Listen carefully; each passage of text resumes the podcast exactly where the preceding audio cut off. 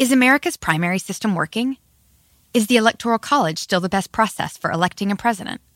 Could a third party candidate ever be successful? In a new season of You Might Be Right, former Tennessee governors Bill Haslam and Phil Bredesen gather the country's top experts to explore these issues and more as we approach the 2024 presidential election. Listen to You Might Be Right, a new podcast from the Baker School at the University of Tennessee, available now wherever you get your podcasts. Luxury is meant to be livable. Discover the new leather collection at Ashley with premium quality leather sofas, recliners, and more, all built to last. No matter how many spills, scuffs, or pet related mishaps come its way, the leather collection at Ashley is made with the durability you need for the whole family. Shop the new leather collection at Ashley and find chairs starting at $499.99 and sofas at $599.99. Ashley, for the love of home episode 106 of the Aggressive Progressive Podcast. 100 days in, Biden's kicking butt. Republicans are still crazy. Let's start the show. We are now the defenders of the stronghold of democracy and of equal opportunity. I, I don't know about you, but I feel great. I still feel great. By the way, I'm Chris Hahn. This is the Aggressive Progressive Podcast. I've been told that I need to introduce myself at the beginning of the podcast. So I am doing that to you today, and I will try to do that more often, maybe every day, every every day, every week. Uh, so yes, I'm Chris Hahn. I've been hosting this podcast for the last I don't know two years, two and a half years. Even before that, before it was like this glorious podcast distributed across all these channels, I was doing a podcast that was only on a few places. So uh, thanks for listening to the Aggressive Progressive Podcast. I'm your host, Chris Hahn. Um, I feel good. Uh, Biden's going to give his 100 day speech on Wednesday night. If you're listening to this later in the week, what a great speech he gave on Wednesday night. Um, and I think he's got a lot of accomplishments to be proud of. First of all, the vaccine rollout's going great. The only thing slowing it down is maniacs who are anti vaxxers. I'm going to get my second dose on Friday. Uh, Moderna, so I'm told be ready to be sick on Sunday. My daughter has a 9 a.m. soccer game on Saturday. So, uh, you know, might be rough, but I'm going to get through it. You know, it's one thing to be sick, it's another thing to know why you're sick. So I will know why I am sick if I get the side effects, which I guess, I don't know, a lot of people are getting. It says only about 20% of the people are getting it, but everybody I know has gotten it that has had the Moderna uh, shot. My wife had the Moderna shot and she's got both of her vaccines now. And she was sick for about, I would say, 12 hours uh, the day after, about 24 hours after she got the shot. So, uh, yeah, I think Saturday is going to be rough, but uh, we'll get through it. Um, uh, but uh, you know, look, the country's going in the right direction. The economy is growing by leaps and bounds. Things are opening up everyone just needs to get on board and stay the course. And I'm excited that later this week they're going to talk about mask wearing outdoors. And I think what they're going to say, and I don't know what they're going to say, but what they have been saying is if, if you're not around people, you don't need to wear a mask. But if you're going to be around people, if you're going to be in a crowd for extended periods of times, wear masks. And then, you know, we can start having crowds again. If everybody just wore masks, maybe we can have 50 or 100% capacity at our ballparks and not have to worry about, you know, people getting sick of co- sick with COVID-19. Um, I, am looking forward to that. Really, truly looking forward to going to a baseball game. I, I, I said this before. Look, I'm getting vaccinated on Friday and I'm going to go to the movies 10 days later. I don't know what movie I'm going to see yet. I haven't decided. I'm leaning towards Nobody which is a, a movie about with Bob Odenkirk playing a uh, a, a, a hitman. And so I'm really and it, it's serious. It's a serious movie. I love Bob Odenkirk. I think he's one of the most likable people uh, on television. Let's just put it that way. He plays scumbag lawyers on TV, and he is likable in that role. So I'd imagine that this is going to be a very fun movie. And I used to love Mr. Show, his comedy show that he did on HBO many years ago. I, I just think he's a funny guy. and I think he's a good actor. And this is not a comedy, so I'm looking forward to seeing it. So, uh, uh, you know, I'll be that doing that uh, ten days after Friday, and uh, then I'm going to travel as soon as they let me. And and we saw today uh, that the EU is suggesting that Europe will be open to Americans this summer because we're doing so well with our vaccination program here. Look at that. Amazing. Yet somehow there are people in this country that are less than satisfied with Biden. Now, look, if you look at the polls, he's getting extremely hard mark, high marks on his handling of COVID 19. He's in the 70s. It kind of reminds me of Superman 2, the original series of Superman movies with Christopher Reeve. Gene Hackman plays Lex Luthor in Superman 2. He plays it in Superman 1 and 2 and 3, I believe, actually. But in Superman 2, General Zod comes to Earth, right? And he's causing all sorts of ha- havoc. And at the end of the movie, Superman shows up and Lex Luthor goes, Superman, thank God. Like, I, I look at the former guy's supporters as Lex Luthor they they know that General Zod, the former guy, you know, in this scenario, the former guy is Lex is is is the, is General Zod. They know that he's bad for them. So when Joe Biden showed up, they're like, "Thank God, at least on the pandemic side, right? Thank God somebody's going to deal with this. Thank God." And he has. He's been dealing with it. And we're going to move forward and we're going to move on. But Republicans are still crazy. And I have a great guest to talk about it today. Reed Galen from the Lincoln Project. He's one of the original founders of the Lincoln Project. Uh, we're going to talk about what's wrong with the Republican Party. Over the weekend, Liz Cheney was asked what she would do if, if Donald Trump ran for president again. I, I used his name. I know I'm not supposed to do that. Uh, and and she said he wouldn't, she wouldn't vote for him.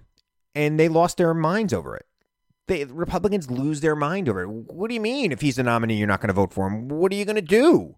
as if a Democrat could win Wyoming. Uh, give me a break. There is no Republican Party left for Liz Cheney. There's no Republican Party left for Mitt Romney. There's no Republican Party left for Lisa Murkowski. Why these people stay in that party drives me mad. Now, I don't know that they're going to come over to become Democrats. I know a lot of people in the Lincoln Project. I actually didn't get into this with Reed in my interview with him, but I know I've talked to others in the Lincoln Project, and they have left the Republican Party for good. They're never coming back. I don't know that they have become Democrats, but they have surely left the Republican Party.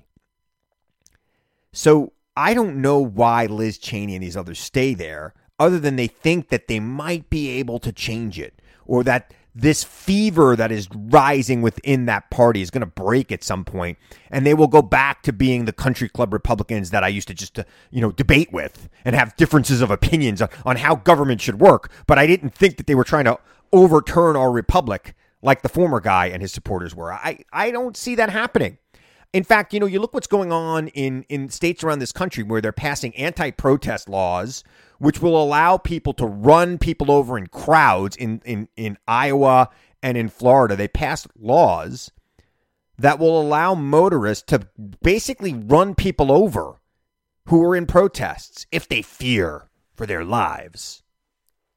I mean, you think the Charlottesville guy would have used that as a defense? I bet you he would have.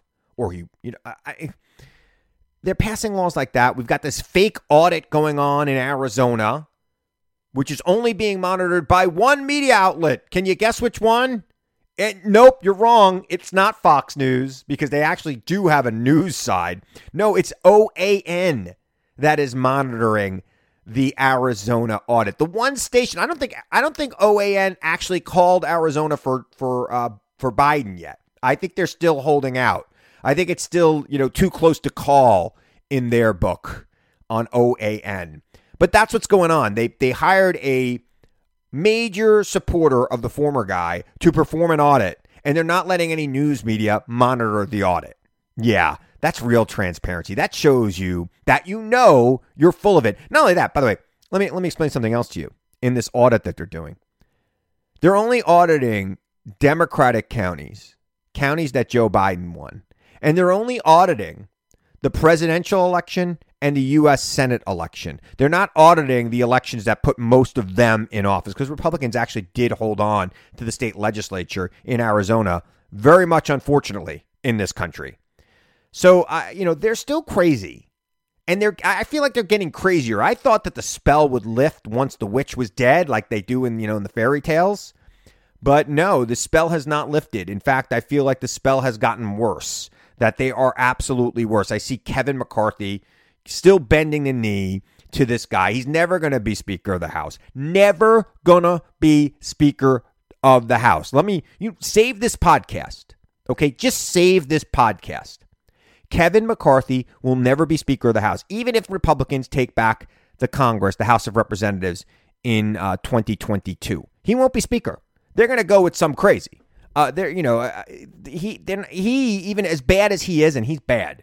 Don't get me wrong. As bad as he is, he's not crazy enough for the 135 members who voted with the sedition caucus to not accept the votes in the election, the electoral votes. So, yeah, good luck with that. Keep bending the knee. Keep being a weak human being when you should be strong in your position. Keep selling out this country because you want a bigger office with a better view in the Capitol. You really are pathetic, Kevin McCarthy. Absolutely p- pathetic. And when they toss you out, as they did six years ago, rightfully so, because you said the quiet part out loud about why you were uh, why you were supporting all of these voter suppression initiatives around the country. Because you said the quiet part out loud, they couldn't make you speaker six or eight years ago. I can't remember six years ago, eight years ago, whenever it was. Passed over in 2015 when John Boehner decided that he had had enough. It, you're going to get passed over again. I, I don't know who it's going to be. Maybe Steve Scalise will whip you in the back. He is the whip. But it'll be somebody else. Steve Scalise. They'll go for Steve Scalise, right? He's David Duke without the baggage. So that's probably who they're going to go with, right? He'll be smart enough to whip the votes to be speaker and crazy enough for the Marjorie Taylor Greenes of the world, uh, the Lauren Boeberts, the, the, the maniac caucuses. So let's just, you know, keep keep you know, bending the knee to the former guy and to all the crazies in your caucus. It doesn't matter. You're not going to be speaker. Save this tape. All right, Reed Galen's going to join me on the other side of this break. Great guy. This is his second time on the show. I don't think I've talked to him since, I'm thinking it was last summer. Uh, so check it out, uh, and then I'll be back to wrap up the show. Joining me now, the Lincoln Project has been inspirational in some of the ads it's put out over the course of the 2020 election, and they continue to impress with their advocacy to try to change the right party in this country. Uh, Reed Galen is one of the original members, founding members of the Lincoln Project. He's been on this show before, and he joins me now. Reed, how you doing? I'm well. Thanks for having me. Oh man, I really do appreciate you coming on and everything that you've been doing. And uh, I haven't talked to you since well before the 2020 election. And I just wanted to catch up with what the Lincoln Project's been up to uh, since the fall of uh, the former guy. Uh, yeah, well, you know, um, as you probably saw, we had uh, we, we made some news, uh, unfortunately, back in February, and so you know we've uh, we've uh, you know we're tan, rested, and ready for the fight now. So um, you know, it's just it's been uh, I would say, an unprecedented time since you and I talked. I mean, we had the election, obviously. Yep. We had, uh, you know, an attempted coup. Um, you know, the first non-peaceful transition of power in the country's history. Amazing. Uh, and we've seen since January 6th, uh, the Republican Party, unfortunately, has gotten far worse, uh, not better. Uh, it- and so I think it's just you know the the stakes I think have increased even since Donald Trump left office. And more so, more reason to have people that are former, you know, I guess traditional Republicans, and and and definitely former. You've all made it very clear you are no longer Republicans because the Republican Party is broken. My question for you is, you know, when you see people in the Republican Party who are trying to hold it together in the mode of, say, a George Herbert Walker Bush uh, but it's clear that that party is no longer exists. Why do you think they stay? Um, I think there's you know there's a number of reasons. One is some maybe folks have worked long and hard, uh, you know, for Republican causes over the decades uh, and don't want to give it up. I think some are just flat out in denial. Um, and you know, some want to believe it's not as bad as they think it is. Um, that somehow you know the the the tenets of individual liberty, it's lower taxes, um, you know, strong national defense, um, you know, limited government. None of which, none of which happened in the four years that Donald Trump was president, he didn't abide by any of those tenets, right? No, and and and you know, frankly, it was one of those things where it was all it was always it was always better on paper than it ever was in reality. True. So. True, true. I don't. I don't think any president ever really, truly did that. Uh, but then you throw in the uh, the the you know in bed with Russia and not believing in the core values of our republic. And and I don't I don't like I don't understand how like Elisa Murkowski, for example, who doesn't need the Republican Party to get reelected. She's already proven that uh, when she had to run a write-in campaign a couple of uh, I think two terms ago. Um, I don't know why she stays. I don't know why Liz Cheney stays when she's clearly going to get primaried. I don't. I don't get the this. I, I I think when you when you hit on it is there's a state of denial uh, for some of these people that it's not as bad as it is. And and then you see things like Marjorie Taylor Greene coming out with the white Anglo-Saxon caucus.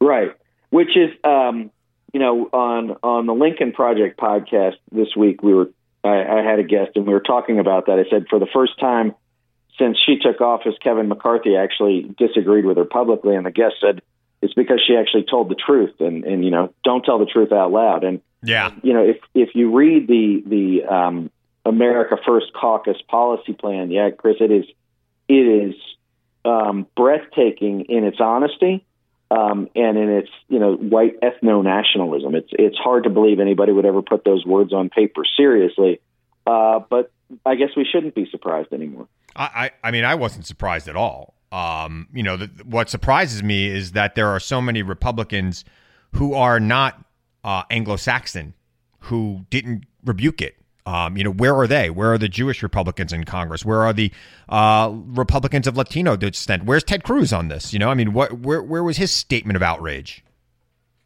Uh, well, look, I mean, I think that they're all in it together now. Uh, it has ceased, as we were just talking about a moment ago, it has ceased to be a political movement based on any sort of ideological framework, and now is simply a vehicle by which people can attain and retain power uh, achieve personal wealth and self-aggrandizement.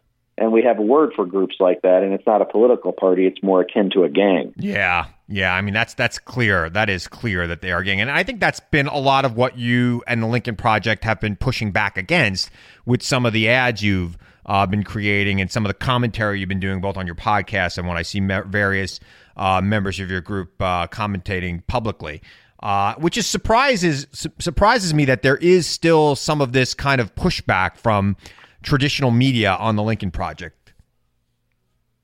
Well, I mean, you know, it's it's one of those things where, um, you know, used I guess a bad analogy, if you're not if you're not on the left or you're not on the right uh, in American politics, but you you you float somewhere in the middle just because that's where you are, you're liable to get run over by people going both ways, and I think we've seen that. Yep. Um, you know, I think uh, obviously we there's no doubt in our mind that um, you know a lot of the stuff that you've seen about us, um, you know, lots of blind quotes, lots of oppo drops, um, you know, comes from the the Trump in in the Trump world, right? They they singularly uh, blame us for their misfortune last November. Look, I mean, we took from them the most powerful position humanity's ever created and the and the authority and the potential wealth and riches that come with it. So I think they're pretty upset.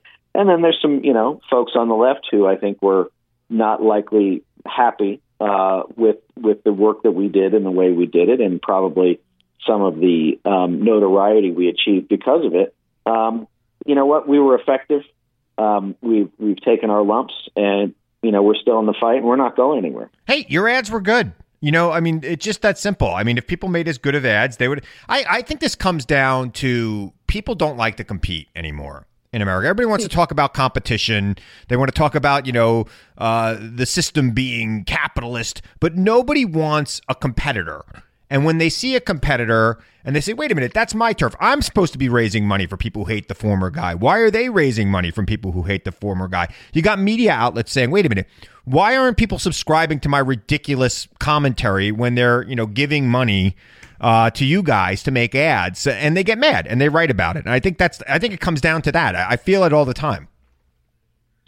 Well, look, I mean, uh, uh, 80 percent of all of the money that we have raised since we started. And remember, we only launched in December of 2019, right? So we've been around less than a year and a half. Uh, has come from people who give us fifty dollars or less. Um, so anyone who wants to complain about the fact that um, you know we are raising money, you know we we get money from wealthy individuals. We also get money from you know everyday Americans who believe in the cause, and you know we can't say thank you enough to those folks. And it's a good cause. Look, I think that uh, I I think that there are there look. There are people who are going to hear the message coming from you better than they're going to hear it coming from me, right? I worked for Chuck Schumer. You worked for Dan Quayle. There's a very big gap between our experiences in life, right? Uh, and and and and and they sh- they at one point in time trusted Dan Quayle. They they trusted George Bush. They trusted the people you worked for in your your you know you have people on your team who worked for McCain, who've worked for every Republican, uh, nationally known Republican over the last 20 years, pre Trump Republican. So getting the message from you, I think, actually carries a lot more weight than getting it from me. It's my job, they think, to be partisan. Yeah, well, listen, just on the Quayle front, remember there was my dad that worked for him. I went to I went to elementary school with Quayle's kids. Ah, sorry, Reed. Sorry about that. Wrong gallon. But, uh, but but your your point is well taken. Your point is well taken. I mean, that's that's the thing is that we come from we come from a place both politically and I guess at one point ideologically, but also strategically and tactically that we are, um, you know, you know, it's it is a sad statement of affairs that when you come up in Republican politics, the first, second, and third idea when it comes to campaigns is win. Yeah. Right. Well, I, I, think that's I think that's the way in any any political party. I, I you know I mean I I never been on a campaign where we wanted to lose. so. So no, but you know, there's a difference between wanting to lose and doing what it will take, regardless of the tactics employed, to be victorious. I hear that. All right, Reed, we're talking about the need to kind of convince regular Americans that the path that the right is taking in this country is is is doomed to fail. Uh, or doomed to destroy this country one way one way or the other if it, if it is successful, which I don't think it will be. Reed, I'm sure you've been watching all of the uh, really circle of madness going on with some of the right wing pundits like Tucker Carlson and others. I- would love to hear your thoughts on where you think that's coming from. Uh, look, I think it all comes from the same place that we were talking about in the last segment with uh, Marjorie Taylor Greene and the and the white Anglo-Saxon caucus. Mm. Um, you know, it's the the Republican Party has devolved uh, precipitously into a, a, small d anti-democratic authoritarian party. Mm. Um, I think we're seeing that with its willingness to again uh, bring violence back into the political lexicon in America with what we saw on January 6th. Yep. We're seeing it now with these uh, with these voter laws across the country that are making it more difficult for people to vote, uh, changing the rules on how to vote. The, the point of all this is to increase what I call the friction between an individual and their ability to cast a ballot, especially among people in communities of color. Yep. And now we see these quote unquote anti riot bills being. I, I, mean, those bills are ridiculous. Passed. Like where they're talking about, you know, they're, they're trying to ban people from protesting around the country in red states. Well, well, not only that, not only banning people from protesting, but doing things like giving those who might drive their car into a group of pro- protesters immunity. Yeah. I, I don't, uh, you know, it's not just that they're doing it; it's the speed with which it's happening that I think is appalling. Uh, I, I have a hard time believe believing that any of this will, uh, you know, hold you know hold up to a First Amendment challenge. Right. Uh, but it's certainly their willingness to stifle the ability of people to vote and stifle those voices um, you know, there was just the you know the Sacha Baron Cohen movie that I just watched on Netflix, uh, the Chicago Seven. Oh, I thought you, you were going to say I thought you were going to say Borat, which I make a uh, a well, special Borat, p- appearance in, by the way. well, there you go. I mean, either way, you know, he's he's got it on both sides of of, of the political coin this year. Um, but you know, those were seven individuals, eight. Um, you know, if you count. Uh, if you count uh, the Black Panther leader, yep. uh, who were accused of inciting a riot in, in 1968 Chicago. Um, now they're basically saying, you know, you could be in the wrong place at the wrong time and charged with three or four felonies. Yeah, so I think it's it's a very dangerous time, and we're you know we're we're going back. You know, the idea that people say, well, you can't use the expression new Jim Crow. No, I think you very much can, and I think we should. Yeah, I think we might need even better expression because new Jim Crow sounds too nice. It, it's horrible what's going on in this country right now, and it, it's just it's being done with speed and precision. Uh, you know, Jim Crow was heavy-handed, and people were looking the other way, uh, and it was horrible. Don't get me wrong; I'm not trying to say it, it was good. It was horrible. Uh, but what's going on right now is kind of like techno Jim Crow. It's it's just uh, ridiculous. Well, it is, and we shouldn't underestimate the intent of all of this. Right? Is is is to chill political speech uh, and to chill political action. Yeah. Uh, all of it in the service of a of a party that, unfortunately, uh, you know, does not even attempt to care about the marketplace of ideas. Yeah. Or it certainly doesn't care about governance. Right. They right. can't compete. Just like we were talking before about some media outlets getting mad that you're raising money. Uh, this is the same thing going on with Republicans around this country. They can't compete for votes, so they're trying to change the competition, and they're basically preying on the fears of of you know older white men who feel they can't compete in the marketplace with all of these new people who are now being elevated to the same status where they have equal opportunity to compete. Uh, absolutely, yeah. I mean, look, uh, I saw uh, you know, there was there's all this talk, um, you know, whether or not it's about expanding the Supreme Court, which I think is worth a debate, and I haven't thought about it enough in my own head. Right. Whether or not that's uh, elevating Washington D.C. to statehood, Puerto Rico to statehood, and now there's this this refrain amongst uh, the right and the sort of conservative constellation of well, the founders didn't intend, right? right. Well, the founders didn't intend Barack Obama to be president. Right. The founders didn't intend, uh, you know, African Americans to vote. The founders didn't intend women to vote. They never uh, would have had Amy Coney Bryant on the Supreme Court. I'll tell you that right now. Right. So this whole idea of like, oh well, now we want to be strict strict constructionists is a, is playing fast and loose, certainly with the Constitution, a document which to them is just one more old piece of paper. And my producer just reminded me it's Amy Coney Barrett. I always call her Bryant. I don't know why. Williams Jennings Bryant. I don't know. There's something about that. uh, but it is, it, it, it, yeah. The founders didn't intend, and these guys never understand what the founders intended one way or the other. They always just decide what they want. Uh, they always decide what they want is what the founders intended. So I don't pay any attention to them, especially when they, you know, they call themselves strict constructionists of the Constitution, and they have proven over the last four years that that, that doesn't mean anything. No, it, it doesn't, and that's the whole point. Is that you know whether whether they like it or not, and often they don't. Amendments to the Constitution are the Constitution, and so whether or not that's the Thirteenth, Fourteenth, Fifteenth Amendment, Nineteenth right. Amendment, whatever the case might be, um, those things are the law of the land. Um, and now we see that you know it's it's interesting that if you read um, Marjorie Taylor Greene's you know screed, it talks about you know restoring Tenth Amendment states' rights, uh, but then also making sure that you know we go back to a white Anglo-Saxon cultural yeah. educational system in this country. Well, how are you going to do that in a place where you have states like New York, California, Illinois? You know, where those states are not going to abide by that from an uh, from an educational perspective.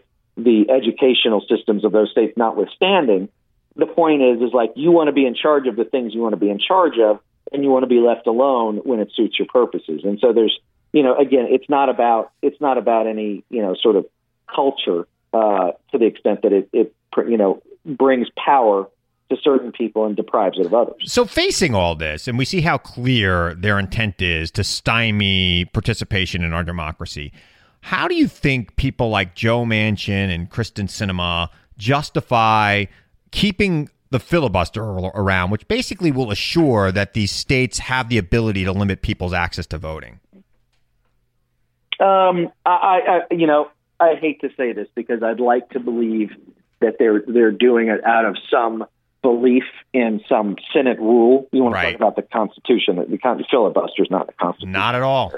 Um, I think it comes from the fact that Joe Manchin lives in a red state and Kyrsten Sinema lives in a purple state. Yeah. Um, that they are afraid of, um, you know, not maybe primary challenges in their states, but certainly uh, tough reelection fights. And they do it because they have, you know, pretty conservative constituents. I, I I would be almost more appreciative if they were just honest about. Yeah, yeah. Uh, you know, I mean, when Joe Manchin talks about, well, we should really have a discussion about a 28% corporate tax rate versus a 25% corporate tax rate. Like, he's having that discussion, Joe. right. That's not what the discussion's about. Uh, the discussion's about whether or not we're going to make sure that, you know, a Voting Rights Act that was gutted in 2013 by the Supreme Court is going to be put back in place. Now, should H.R. 1 and the For the People Act, should those things have vigorous debates to make sure that what we actually need gets through? I think we should. I agree. Uh, but the idea that somehow we're just going to say, no, no, no, no, no, the, the filibuster has protected us all these years.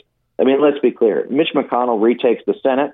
He will do whatever it is he believes it takes Yep. uh, to ensure that Joe Biden doesn't have a successful second two years in office. He's already he's already shown that that he's capable of doing that.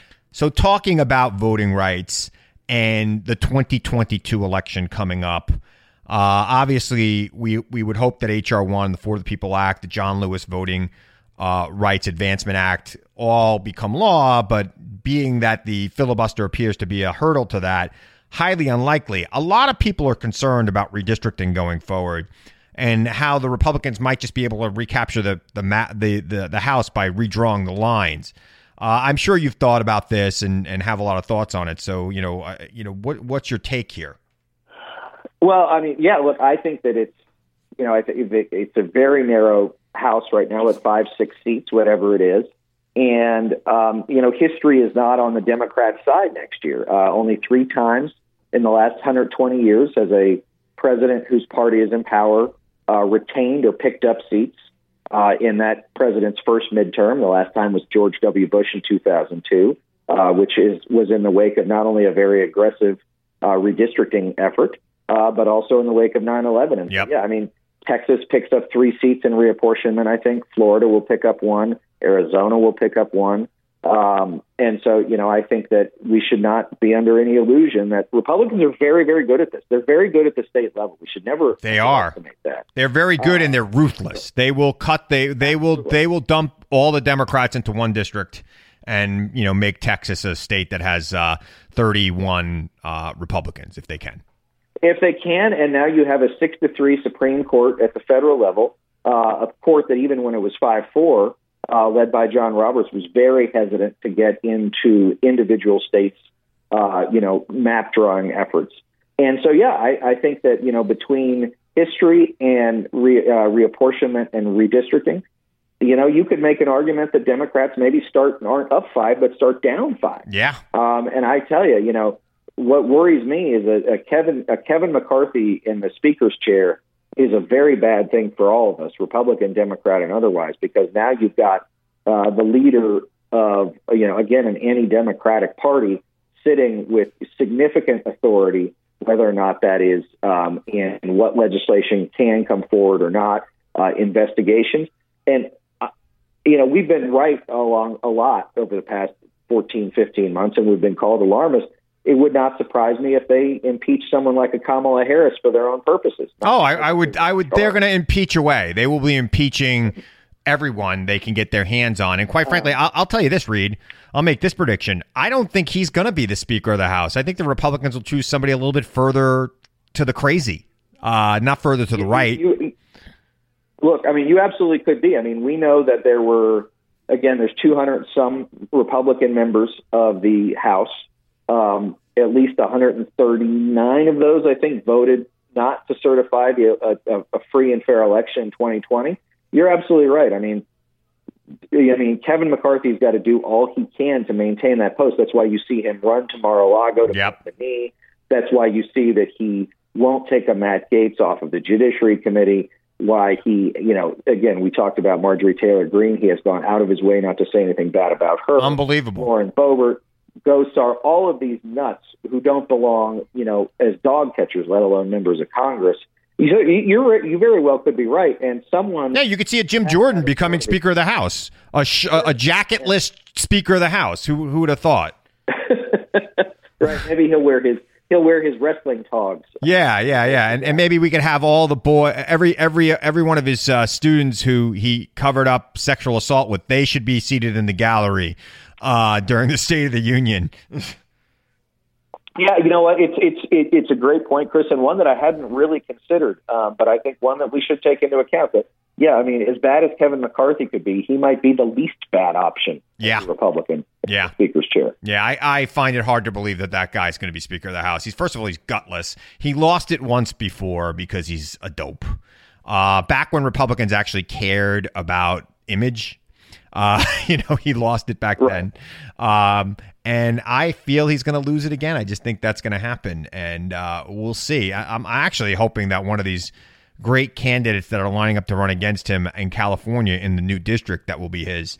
Uh, will have a chance to defeat him, but you never know. I, Bakersfield's a pretty conservative part of California, so uh, we'll see, we'll see what happens there. But I do think the Democrats have a chance to maybe pick up seats in the Senate which would be good. But of course, if they lose the House, it's uh, it's it's like the gift of the Magi. Yeah, I mean, it is. I mean, for all of the for all of our hopes and aspirations that Republicans were going to lose seats in 2020, and ultimately uh, did, you know, uh, but just barely. Um, 2022 is a is a tougher map for Mitch McConnell and the Republicans. Um, but you know, still got to go out and run the races. The advantage I think that Democrats have is that this this primary field is shaping up to be the wackiest one the Republicans have had since 2010. Yeah. Um, remember that was the Tea Party wave with the lady who wasn't a witch and a whole yep. bunch of other people. Yeah. Um, Second Amendment remedies woman running against uh, uh, Leader Reid. Right, and look, you've got the. Um, I mean, the Missouri Senate primary for Roy Blunt's seat is going to be insane.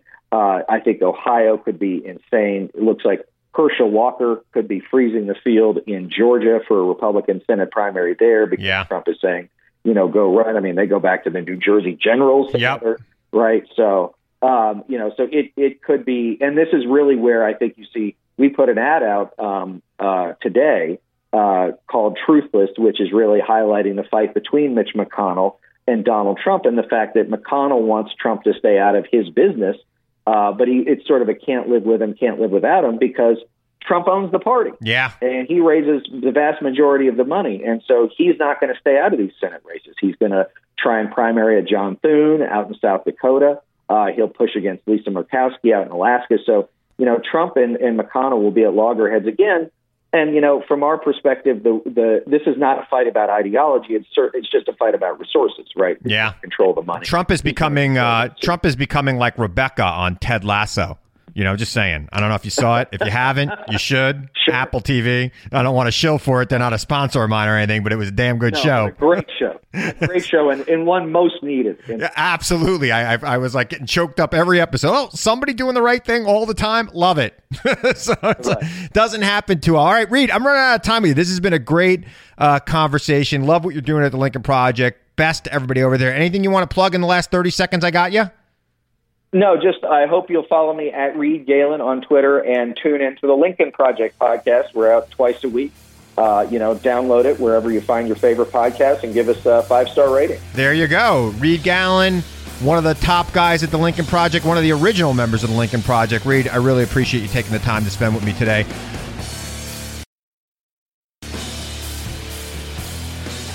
All right, I hope you liked Reed. Check out his podcast. I should do what he does you know, can you please give me five stars if you like this podcast? If you don't like it, you know, you don't have to give me anything.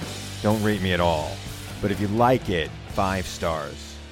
I get a lot of uh, every time I have somebody from the Lincoln Project on, and this is my third time having somebody from the Lincoln Project on. I've also had Anthony Scaramucci and some other Republicans on, but I don't have crazy former guy Republicans, right? I don't have people who are trying to overthrow the government. I have people who have a different point of view on how government should work. Now, I don't always agree with their point of view, but I do believe it's important in America for you to have two, at least two points of view, reasonable points of view, so that you can get to the truth, right? You want to bring everybody along. This country is not far left or far right. It 90% of this country is right in the middle of the road. So we want to bring everybody, not maybe not 90% anymore. I don't I don't know what the percentage is anymore. 50%. Most people are middle of the road in this country. And we need to bring them all along. And you're never going to bring them all along with just one set of ideas. You need multiple sets of ideas and you need a compromise. And maybe nobody's happy. And that's how you know it's a great deal. I know it's a cliche, but that's the truth. And that's how it used to work. When I worked in the U.S. Senate, we made deals, and it wasn't even that long ago. It was, it, you know, it wasn't even that long ago. Things have gone off the rail. You know, I, I saw Newt Gingrich talking about traditional American values on uh, Fox News last week. Now, I don't know what's traditional about serving your wife with divorce papers while she's recovering from cancer surgery in the hospital. Um, and then going off and marrying one of your staffers who you were already engaged in an affair with while your wife was suffering from cancer. I don't know what's traditional about that. But I will tell you this about Newt Gingrich. He is a whiny little baby because when he was running for president in 2012 in the Republican primary, he was on a show that I was on right before I went on. He was via remote and I was in studio. And I was watching his interview with the host. I was actually in the studio getting ready to comment on his interview. And he talked about traditional family values. And he was trying to, you know, make it seem like President Obama, a man who I, I've counted his wives, there's only one. Um and, and and two kids seems like a pretty, you know, if you want to talk about a traditional family, seems pretty traditional to me. I mean, other than the fact that he became president of the United States and they're both Harvard lawyers, but traditional, right? And I hear this guy, this trice married guy, who who did this to his his his former wife, and and I come on in the next segment and I go, I really don't want to hear from Newt Gingrich, a man who served his dying wife with divorce papers while she li- lied in her hospital bed. Do you know that of all the times I've said things on television, and and and some things that were maybe not as accurate as they should be, the only person ever to call me up and ask me to correct myself was Newt Gingrich. His campaign called me and said, um, she didn't die. That was their correction. She didn't die.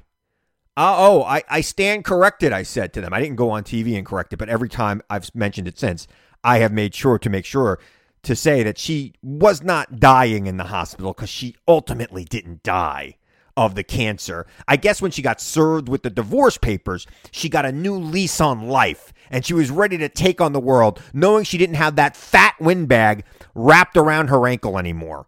I mean, give me a break. Of all the people to give advice about this, of all the people for the former guy to appoint ambassador to the Vatican, I mean, and look, I am not, I am a lapsed Catholic, right? I was born Catholic. Uh, as you many of you know, I am half Catholic, half Jewish. I was raised somewhat Catholic, then became evangelical for a little lapsed Catholic. Went to the Vatican two years ago, was one of the most amazing things I'd ever done in my life. I still talk about it. I've, I've talked about it on this show multiple times. To have that guy, that guy, be the ambassador to the Vatican. Yes, I know that his third wife, who he was cheating on his second wife with, is a devout Catholic who thought, I, I, I hear, may have thought at one point in her life to become a nun, but instead decided to go to politics and met this stunning portly man, Newt Gingrich, who swept her off her feet because they were working long hours trying to screw America.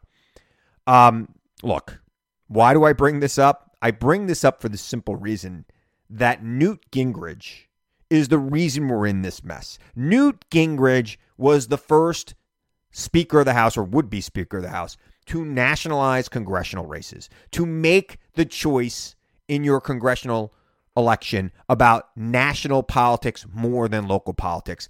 We all know what Tip O'Neill used to say, the great Speaker of the House, Tip O'Neill. All politics is local. Well, Newt Gingrich turned that on its head, and that's where we're at today. I can't have a polita. I can't have a conversation about local politics without talking about national politics.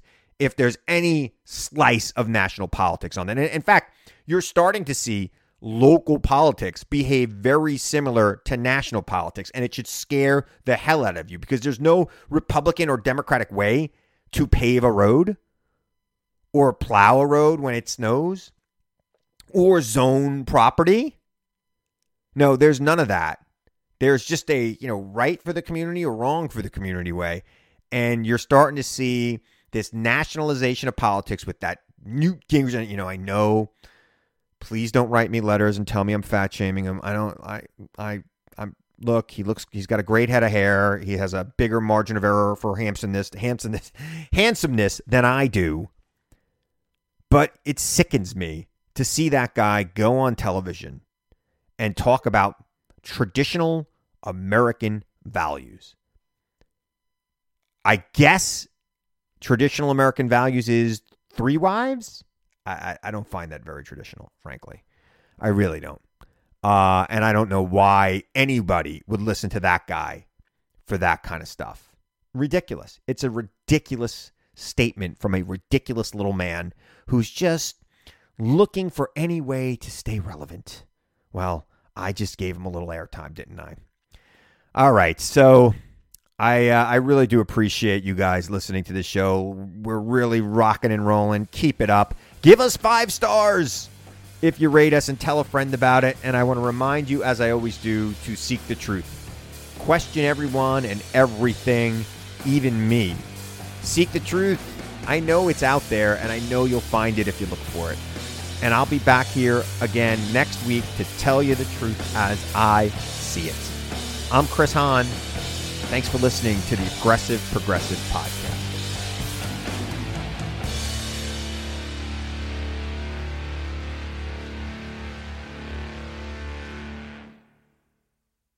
You might be right. It's simple, but something you almost never hear in politics today, with each side more concerned about scoring political points than solving problems. I'm Bill Haslam, a Republican. And I'm Phil Bredesen, a Democrat. We're former Tennessee governors, and we invite you to listen to our podcast, You Might Be Right. Join us and guests like Al Gore, Paul Ryan, Judy Woodruff, as we take on important issues facing our country. Listen and subscribe to You Might Be Right, a new podcast from the Baker School at the University of Tennessee. Luxury is meant to be livable. Discover the new leather collection at Ashley with premium quality leather sofas, recliners, and more, all built to last. No matter how many spills, scuffs, or pet related mishaps come its way, the leather collection at Ashley is made with the durability you need for the whole family. Shop the new leather collection at Ashley and find chairs starting at $499.99 and sofas at $599.99. Ashley, for the love of home.